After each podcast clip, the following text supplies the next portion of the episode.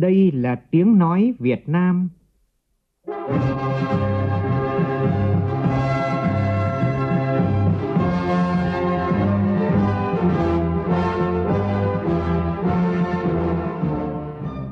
là tiếng nói Việt Nam, phát thanh từ Hà Nội, thủ đô nước Cộng hòa xã hội chủ nghĩa Việt Nam.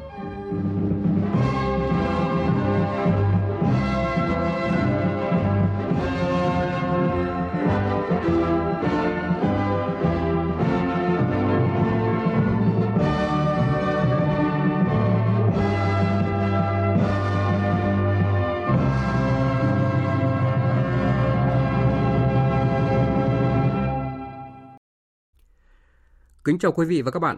Mời quý vị và các bạn nghe chương trình Thời sự sáng thứ năm ngày 18 tháng 2 năm 2021, tức ngày 7 tháng Giêng năm Tân Sửu của Đài Tiếng nói Việt Nam. Chương trình có những nội dung chính sau đây.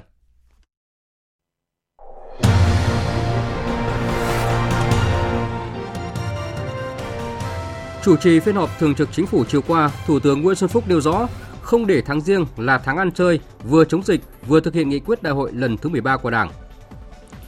Dự phiên thảo luận trực tuyến cấp cao của Hội đồng Bảo Liên Hợp Quốc, Phó Thủ tướng Bộ trưởng Bộ Ngoại giao Phạm Bình Minh kêu gọi cộng đồng quốc tế coi vaccine là tài sản chung, bảo đảm tất cả các nước tiếp cận vaccine với giá cả phù hợp. Sáng nay, nước ta không có ca mắc COVID-19 mới trong cộng đồng.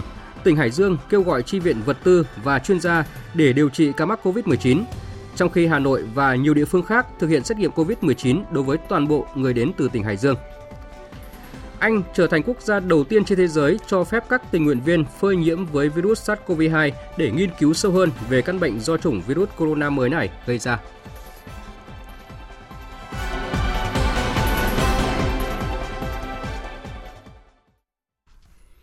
Bây giờ là nội dung chi tiết.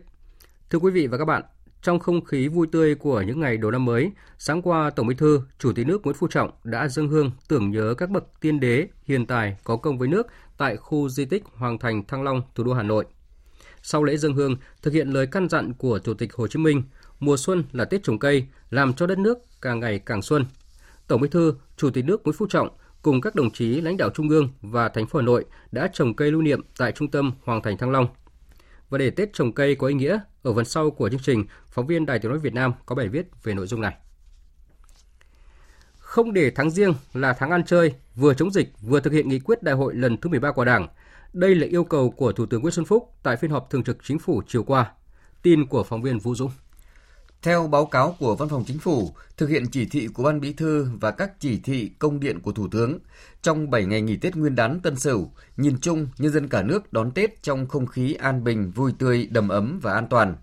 Các địa phương đã chăm lo đời sống cho những đối tượng chính sách và người lao động dịp Tết Nguyên đán với tổng số tiền hơn 5.500 tỷ đồng và đã kịp thời chuyển quà của Chủ tịch nước cho 1.700 người có công với cách mạng nhà nước cũng đã hỗ trợ khẩn cấp trên 19.000 tấn gạo, hơn 3.600 tấn hạt giống và 1.250 tỷ đồng cùng nhiều trang thiết bị cứu hộ cứu nạn, hàng dự trữ y tế, nhu yếu phẩm khác đã được hỗ trợ kịp thời để khắc phục hậu quả thiên tai, giúp người dân phục hồi sản xuất, ổn định đời sống, vui tươi đón Tết hơn 9.000 tấn gạo đã được cấp cho hơn 600.000 người khó khăn ở 14 tỉnh đón Tết.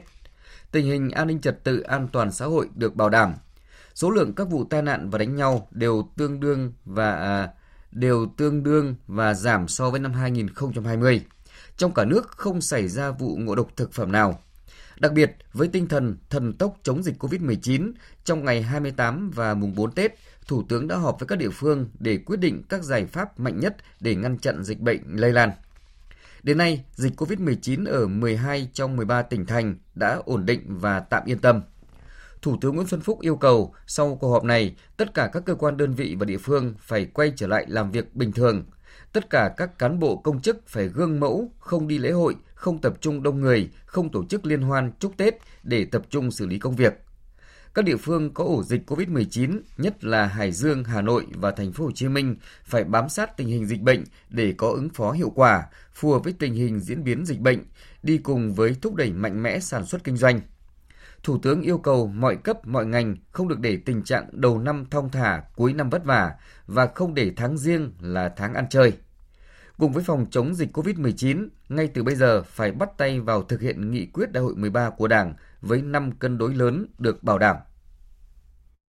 Trước hết là chúng ta cần có đầy đủ quyết tâm, tinh thần hành động và ý chí lớn mạnh hơn bao giờ hết.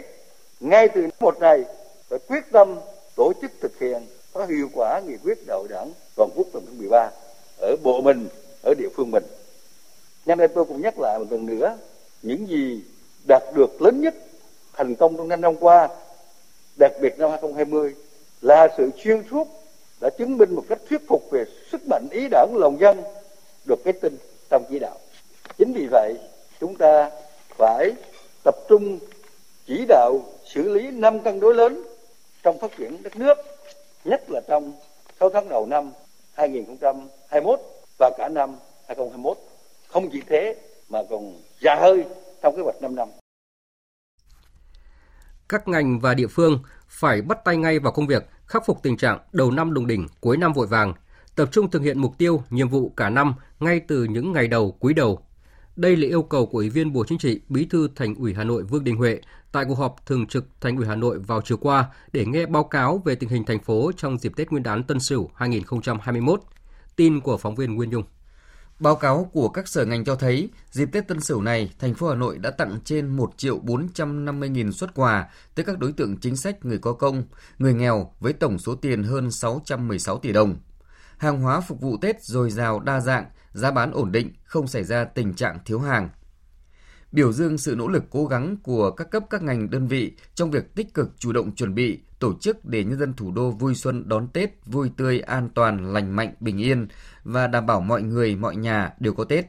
Bí thư Thành ủy Hà Nội Vương Đình Huệ yêu cầu các ngành các cấp khẩn trương bắt tay vào công việc ngay sau kỳ nghỉ Tết, không để xảy ra tình trạng đầu năm đùng đỉnh, cuối năm vội vàng. Tập trung thực hiện mục tiêu nhiệm vụ cả năm ngay từ những ngày đầu quý đầu. Tăng cường kiểm tra giám sát việc thực hiện kỷ luật, kỷ cương hành chính công vụ, giả soát lại kịch bản tăng trưởng các ngành, nhất là du lịch dịch vụ để có kế hoạch thực hiện. Đối với công tác phòng chống dịch COVID-19, Bí thư Thành ủy Hà Nội Vương Đình Huệ đề nghị tiếp tục thực hiện nghiêm chỉ đạo của Trung ương và thành phố về công tác phòng chống dịch COVID-19, coi đây là nhiệm vụ ưu tiên hàng đầu để Hà Nội khống chế dịch và đảm bảo an toàn cho người dân. Tuyệt đối không được chủ quan lơ là trong công tác phòng chống dịch tại các cơ quan, đơn vị, kể cả ở những cái địa bàn mà chưa có ca nào dương tính với COVID-19. Tiếp tục tăng cường công tác kiểm tra của các cái đoàn kiểm tra của thành ủy thành phố. Trọng điểm là các cái khu công nghiệp, bệnh viện, trường học, nhà ga, bến tàu, xe các loại, rồi trên các phương tiện giao thông vận tải công cộng phải siết chặt cái này. Rồi những nơi tập trung đông người, vân vân. Tiếp tục tuyên truyền vận động người dân thực hiện nghiêm túc các biện pháp phòng chống dịch.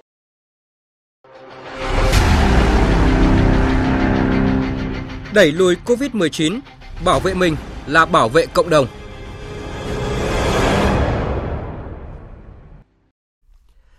Thông tin mới nhất mà chúng tôi vừa cập nhật từ Ban Chỉ đạo Quốc gia phòng chống dịch COVID-19, từ 18 giờ chiều qua đến 6 giờ sáng nay, nước ta không ghi nhận ca mắc COVID-19 mới trong cộng đồng. Tại tỉnh Hải Dương, nơi khởi phát dịch bệnh đã ghi nhận 557 ca mắc COVID-19 tại tất cả 12 huyện, thị xã, thành phố của tỉnh này. Có 5 ổ dịch lớn là thành phố Chi Linh, huyện Cẩm Giàng, thị xã Kim Môn, huyện Nam Sách và ổ dịch mới tại thành phố Hải Dương. Trong đó, ổ dịch tại thành phố Hải Dương và Cẩm Giàng được đánh giá là phức tạp và khó khăn trong truy vết. Trước tình hình này, tỉnh Hải Dương đã kiến nghị Bộ Y tế hỗ trợ Ờ, thiết lập thêm các phòng xét nghiệm để nâng cao công suất xét nghiệm SARS-CoV-2 và tăng khả năng dập dịch. Tỉnh Hải Dương đề nghị Bệnh viện Bạch Mai thiết lập phòng xét nghiệm tại Bệnh viện Giã Chiến số 2, Bệnh viện Bệnh nhiệt đới Trung ương thiết lập phòng xét nghiệm tại Bệnh viện Giã Chiến số 1. Chính quyền Hải Dương cũng mong muốn Viện Vệ sinh Dịch tễ Trung ương hỗ trợ thiết lập phòng xét nghiệm tại huyện Cẩm Giàng. Bệnh viện Bệnh nhiệt đới Trung ương hỗ trợ một kíp chuyên gia điều trị bệnh nhân COVID-19 tại Bệnh viện Giã chiến số 3 tại Đại học Sao Đỏ, thành phố Chí Linh và đề nghị Bộ Y tế hỗ trợ một số vật tư thiết bị y tế trong công tác phòng chống dịch COVID-19. Để hỗ trợ Hải Dương ngăn chặn dịch bệnh, chiều qua, tiểu đoàn phòng hóa của quân khu 3 đã hỗ trợ huyện Cẩm Giàng hai xe phun khử khuẩn chuyên dụng, một tấn chloralamin B và 10 cán bộ chiến sĩ thực hiện phun khử khuẩn. Trong ngày, lực lượng phòng hóa phun khử khuẩn được 12 điểm ở khu đô thị mới uh, khu đô thị thương mại Lai Cách, công ty trách nhiệm hữu hạn Kuroda Kagaku Việt Nam, trung tâm y tế huyện, trung tâm giáo dục thường xuyên giáo dục nghề nghiệp huyện Cẩm Giàng. Dự kiến hôm nay và trong những ngày tới, đơn vị sẽ tiếp tục phun khử khuẩn một số khu cách ly tập trung của huyện, một số doanh nghiệp có nguy cơ cao để phòng chống và hạn chế dịch bệnh lây lan. Tất cả người dân ở Hải Dương về Hà Nội từ 0 giờ ngày 2 tháng 2 đến nay sẽ được lấy mẫu xét nghiệm và yêu cầu theo dõi sức khỏe tại nhà. Đây là khẳng định của ông Trử Xuân Dũng, Phó Chủ tịch Ủy ban dân thành phố Hà Nội tại cuộc họp trực tuyến chiều qua với các quận huyện bàn các biện pháp phòng chống dịch COVID-19 sau kỳ nghỉ Tết Nguyên đán. Phóng viên Huy Nam thông tin. Theo nhận định của Ban chỉ đạo phòng chống dịch thành phố Hà Nội, trong thời gian tới, trên địa bàn thành phố có thể ghi nhận thêm các ca nhiễm COVID-19 mới khi nhiều người dân từ các tỉnh trở lại thủ đô sau kỳ nghỉ, nhất là tại những địa phương có dịch. Trước diễn biến phức tạp của tình hình dịch bệnh, ông Chữ Xuân Dũng, Phó Chủ tịch Ủy ban dân thành phố Hà Nội yêu cầu các quận huyện, cơ quan chuyên môn của thành phố mở rộng đối tượng xét nghiệm. Theo đó, tất cả người dân ở Hải Dương về Hà Nội từ 0 giờ ngày 2 tháng 2 đến nay sẽ được lấy mẫu xét nghiệm và yêu cầu theo dõi sức khỏe tại nhà. Trình tự ưu tiên đề nghị là lấy mẫu xét nghiệm tại Cẩm Giang trước, sau đó đến các người về từ Hải Dương, rồi sau đó là của người đi từ 11 tỉnh thành địa phương còn lại.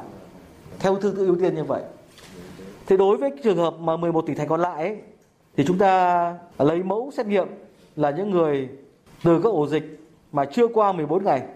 Tôi đề nghị các đơn vị chúng ta làm nghiêm việc này. Trưởng ban chỉ đạo phòng chống dịch COVID-19 của thành phố Hà Nội cũng đề nghị mở rộng xét nghiệm ngẫu nhiên đối với các trường hợp tại các nhà máy, khu công nghiệp, khu chế xuất, nhất là những điểm có nguy cơ cao cho cán bộ công nhân từ địa phương khác trở về và các chuyên gia người nước ngoài, ưu tiên xét nghiệm cho các khu vực có nguy cơ cao như khu cách ly, cán bộ y tế. Tại thành phố Hồ Chí Minh, theo đánh giá của Bộ Y tế, tình hình dịch bệnh đã được kiểm soát. Tuy vậy, thành phố vẫn đang triển khai cấp bách các biện pháp phòng chống dịch tại các bến xe, bến tàu và sân bay. Kể từ hôm qua, thành phố Hồ Chí Minh bắt đầu mở rộng lấy mẫu giám sát ngẫu nhiên tại các bến xe, bến tàu. Các hành khách được đo thân nhiệt, yêu cầu khai báo y tế đầy đủ và luôn có thông báo tại ga yêu cầu nghiêm túc chấp hành quy tắc 5K.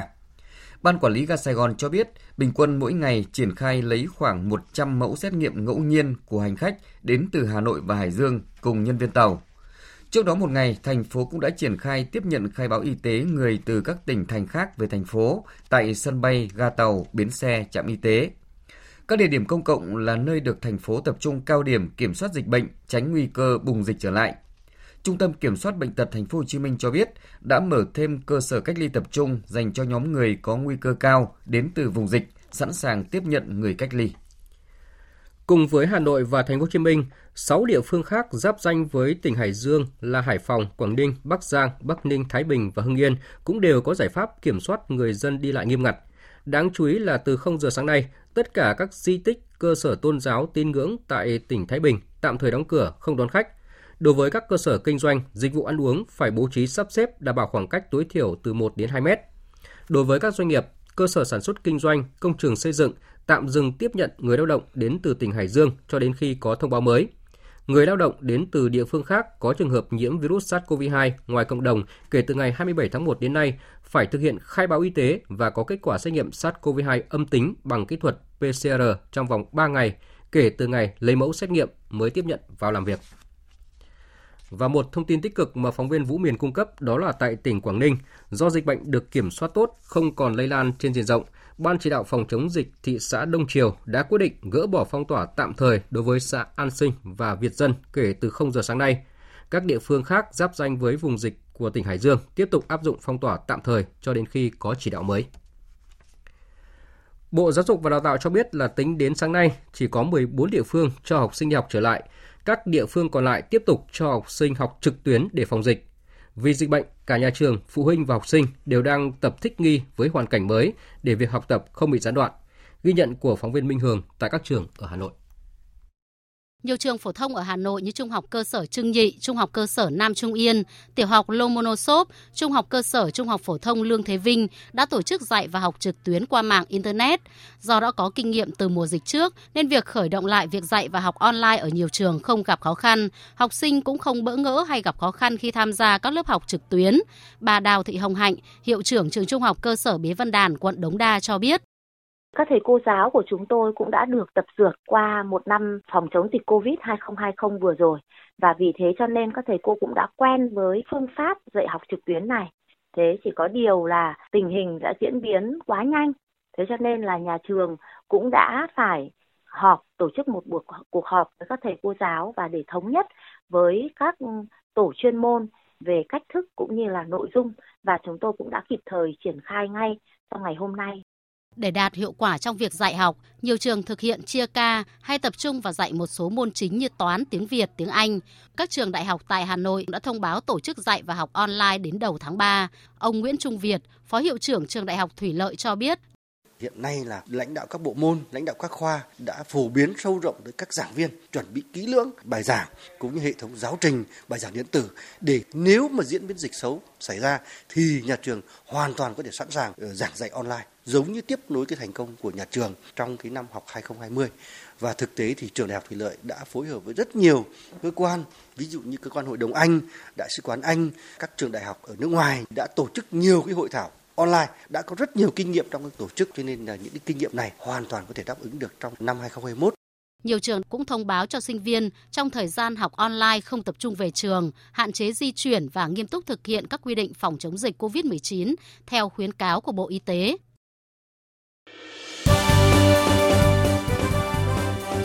Thời sự tiếng nói Việt Nam Thông tin nhanh Bình luận sâu Tương tác đa chiều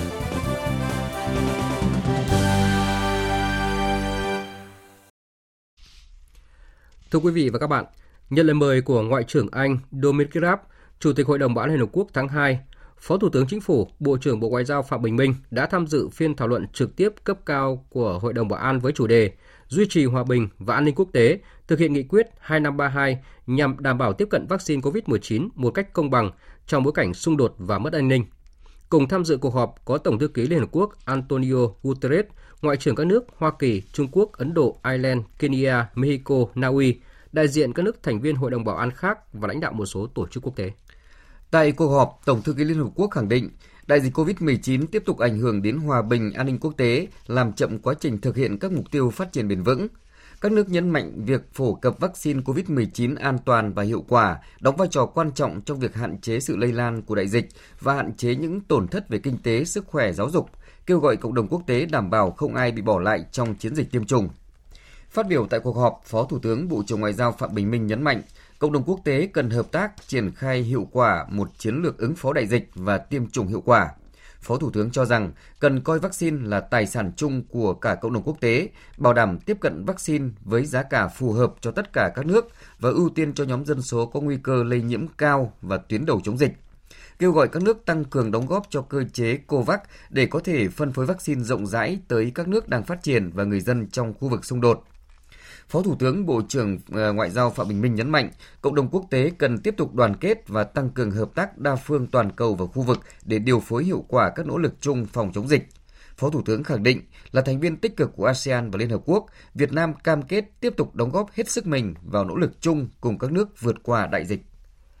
Mỹ sẽ thực hiện đầy đủ nghĩa vụ đối với Tổ chức Y tế Thế giới WHO.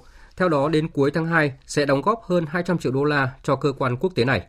Đây là tuyên bố của Ngoại trưởng Mỹ Antony Blinken tại cuộc họp hôm qua của Hội đồng Bảo an Liên Hợp Quốc về đại dịch COVID-19. Động thái này được xem là cụ thể hóa cam kết của chính quyền của Tổng thống Joe Biden về ngừng xúc tiến quá trình rút Mỹ khỏi tổ chức này, đảo ngược quyết định trước đó của người tiền nhiệm Donald Trump.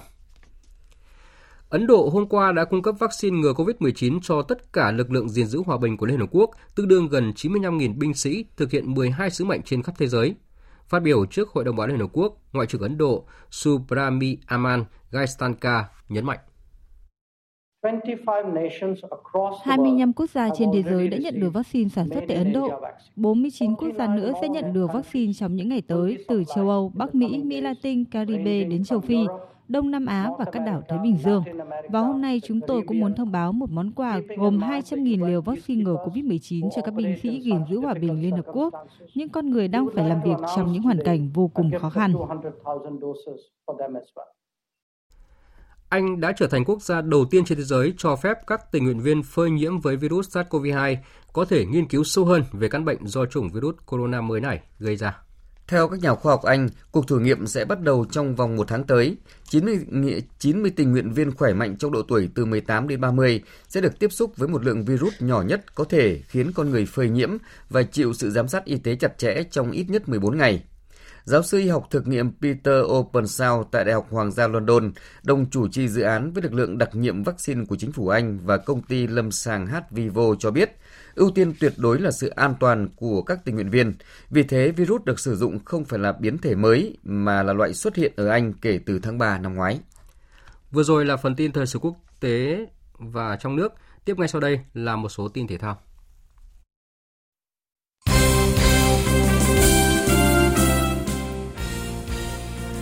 Sau cuộc họp trực tuyến chiều qua giữa các liên đoàn quốc gia có đội tuyển tham dự bảng G vòng loại thứ hai World Cup 2022 khu vực châu Á, Liên đoàn bóng đá Việt Nam đã đồng ý với phương án mà Liên đoàn bóng đá châu Á đưa ra trước đó, đó là dự kiến các trận đấu còn lại của bảng G sẽ diễn ra từ ngày 3 đến ngày 15 tháng 6 tới.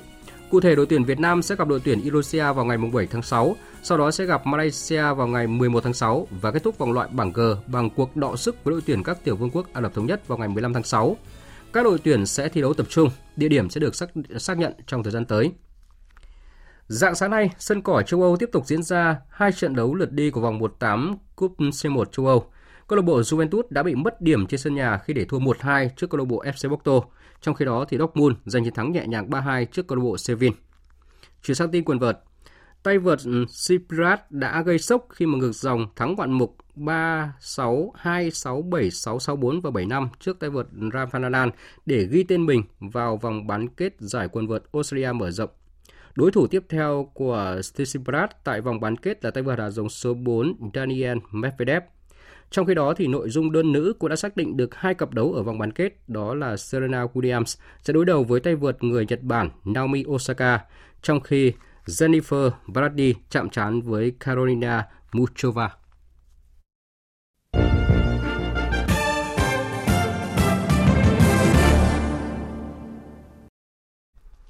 Quý vị và các bạn đang nghe chương trình Thời sự sáng của Đài Tiếng nói Việt Nam. Thưa quý vị và các bạn, Tết trồng cây, đời đời nhớ ơn Bác Hồ đã trở thành phong tục truyền thống tốt đẹp của dân tộc. Hàng năm, cứ mỗi dịp xuân về, chúng ta lại thực hiện lời dạy của Chủ tịch Hồ Chí Minh. Mùa xuân là Tết trồng cây, làm cho đất nước càng ngày càng xuân. Không chỉ là niềm vui, việc làm hữu ích, mà Tết trồng cây còn mang lại nguồn lợi lớn cho cuộc sống, kinh tế và môi trường. Đặc biệt, năm qua, biến đổi khí hậu khắc nghiệt càng cho chúng ta thấm nhuần, thêm hiểu được lợi ích thiết thực của Tết trồng cây. Mời quý vị và các bạn cùng nghe bình luận của biên tập viên Phương Hà. 62 năm qua, kể từ tháng 11 năm 1959, lời phát động Tết trồng cây của Bác Hồ vẫn còn nguyên giá trị và đi vào nếp sống thường nhật của nhân dân, trở thành một phong trào quần chúng sâu rộng, một nét đẹp văn hóa truyền thống. Thời gian càng lùi xa, chúng ta càng thấy ở đó những ý nghĩa sâu xa đi trước thời đại trong việc giữ gìn môi trường thiên nhiên. Năm qua, biến đổi khí hậu gây mưa bão kinh hoàng, hạn mặn lịch sử, rồi đại dịch COVID-19 gây ảnh hưởng lớn tới kinh tế, xã hội. Trong bối cảnh biến đổi khí hậu, ô nhiễm môi trường gia tăng, ai cũng thấy rõ việc trồng cây xanh có một tác dụng rất lớn. Theo Bộ Nông nghiệp và Phát triển Nông thôn, Tổng diện tích rừng của Việt Nam hiện nay là 14 triệu 600 ngàn hecta. Hệ số che phủ đạt 42%, cao hơn mức bình quân thế giới là 29%. Những con số này đã cho thấy rõ, nhờ có Tết trồng cây hàng năm, độ che phủ rừng được nâng cao. Vì thế có tác dụng lớn trong việc chống xói mòn, sạt lở đất, phát triển nguồn tài nguyên thiên nhiên, bảo vệ và cải tạo môi trường sống của con người. Không chỉ có vậy, Tết trồng cây còn góp phần giáo dục cho mỗi người, nhất là lớp trẻ lòng yêu quý, tôn trọng và bảo vệ thiên nhiên, môi trường sinh thái nói chung và cây xanh nói riêng, nâng cao trách nhiệm của mỗi người dân đối với cộng đồng. Vì thế, Tết trồng cây không chỉ trở thành một nét đẹp truyền thống trong văn hóa Việt Nam, mà còn có ý nghĩa quan trọng trong công cuộc làm cho đất nước càng ngày càng xuân. Tết trồng cây có ý nghĩa thiết thực, nhân văn như vậy. Tuy nhiên thực tế, những năm qua cũng có nhiều điều đáng suy ngẫm. Trồng cây vì ý nghĩa thực sự của cây hay mục đích nào khác? Có một thực tế, việc tổ chức Tết trồng cây ở một số địa phương, cơ quan, đơn vị trong những năm gần đây bắt đầu có xu hướng hình thức. Việc tổ chức nặng tính phong trào, phát động một cách rầm rộ phô trương. Thế nhưng rầm rộ đấy, song thực tế, số cây trồng được lại chưa nhiều, chất lượng không đồng đều. Chưa kể tới việc một số cây trồng đưa vào vùng khí hậu thổ nhưỡng không phù hợp, tập quán người dân từng vùng. Việc lựa chọn cây vẫn còn mang tính đại khái, được chăng hay chớ. Trồng xong rồi thì không bảo vệ chăm sóc sát sao. Từ đó dẫn tới việc, tại một số nơi, cây trồng sống đạt tỷ lệ thấp.